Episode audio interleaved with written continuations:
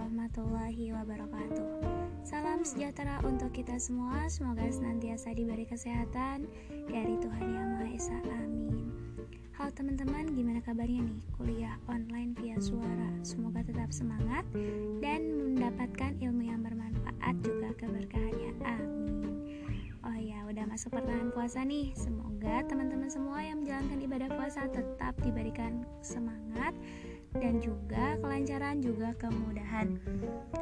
Oke, kembali lagi dengan suara saya. Suara dari Ita Raspinia dengan NIM 1903452 Pendidikan Kewarganegaraan Universitas Pendidikan Indonesia.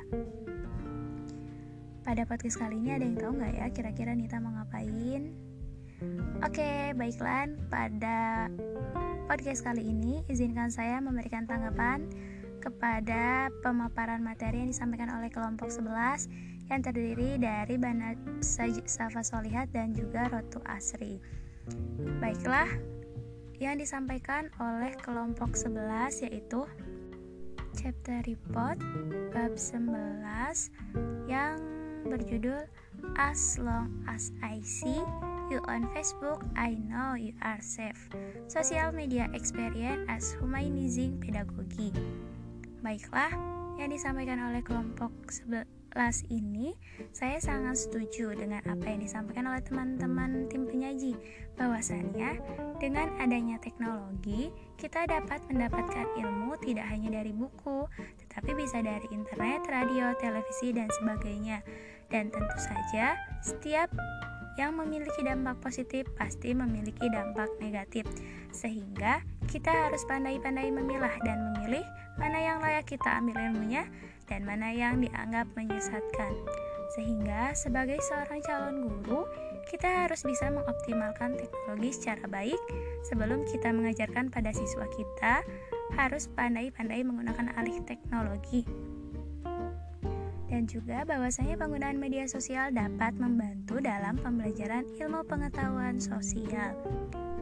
Akan tetapi, tadi salah satu tim penyaji mengatakan, saudara Banafsaj mengatakan tentang etika yang menghormati pengetahuan mendalam dan internasionalitas. Alangkah baiknya menurut saya untuk dijelaskan apa itu etika yang menghormati pengetahuan mendalam dan internasional tersebut. Karena menurut saya, hal tersebut merupakan sesuatu yang penting bagi kita sebagai seorang guru. Mungkin cukup sekian tanggapan yang bisa saya sampaikan kepada tim penyaji. Mohon maaf apabila terdapat kekurangan. Apabila terdapat kesalahan dalam pemaparan tanggapan, mohon untuk dikoreksi. Lalu, kita beranjak pada sesi terakhir yaitu sesi pertanyaan. Baiklah, yang ingin saya tanyakan yaitu pada pemaparan materi yang disampaikan oleh saudara Roto Asri, Roto Asri mengatakan bahwasannya pada bab ini bahwa seorang pendidik membantu membangun kesadaran lintas budaya dan lintas media baru yang berpotensi dimanfaatkan di masa depan.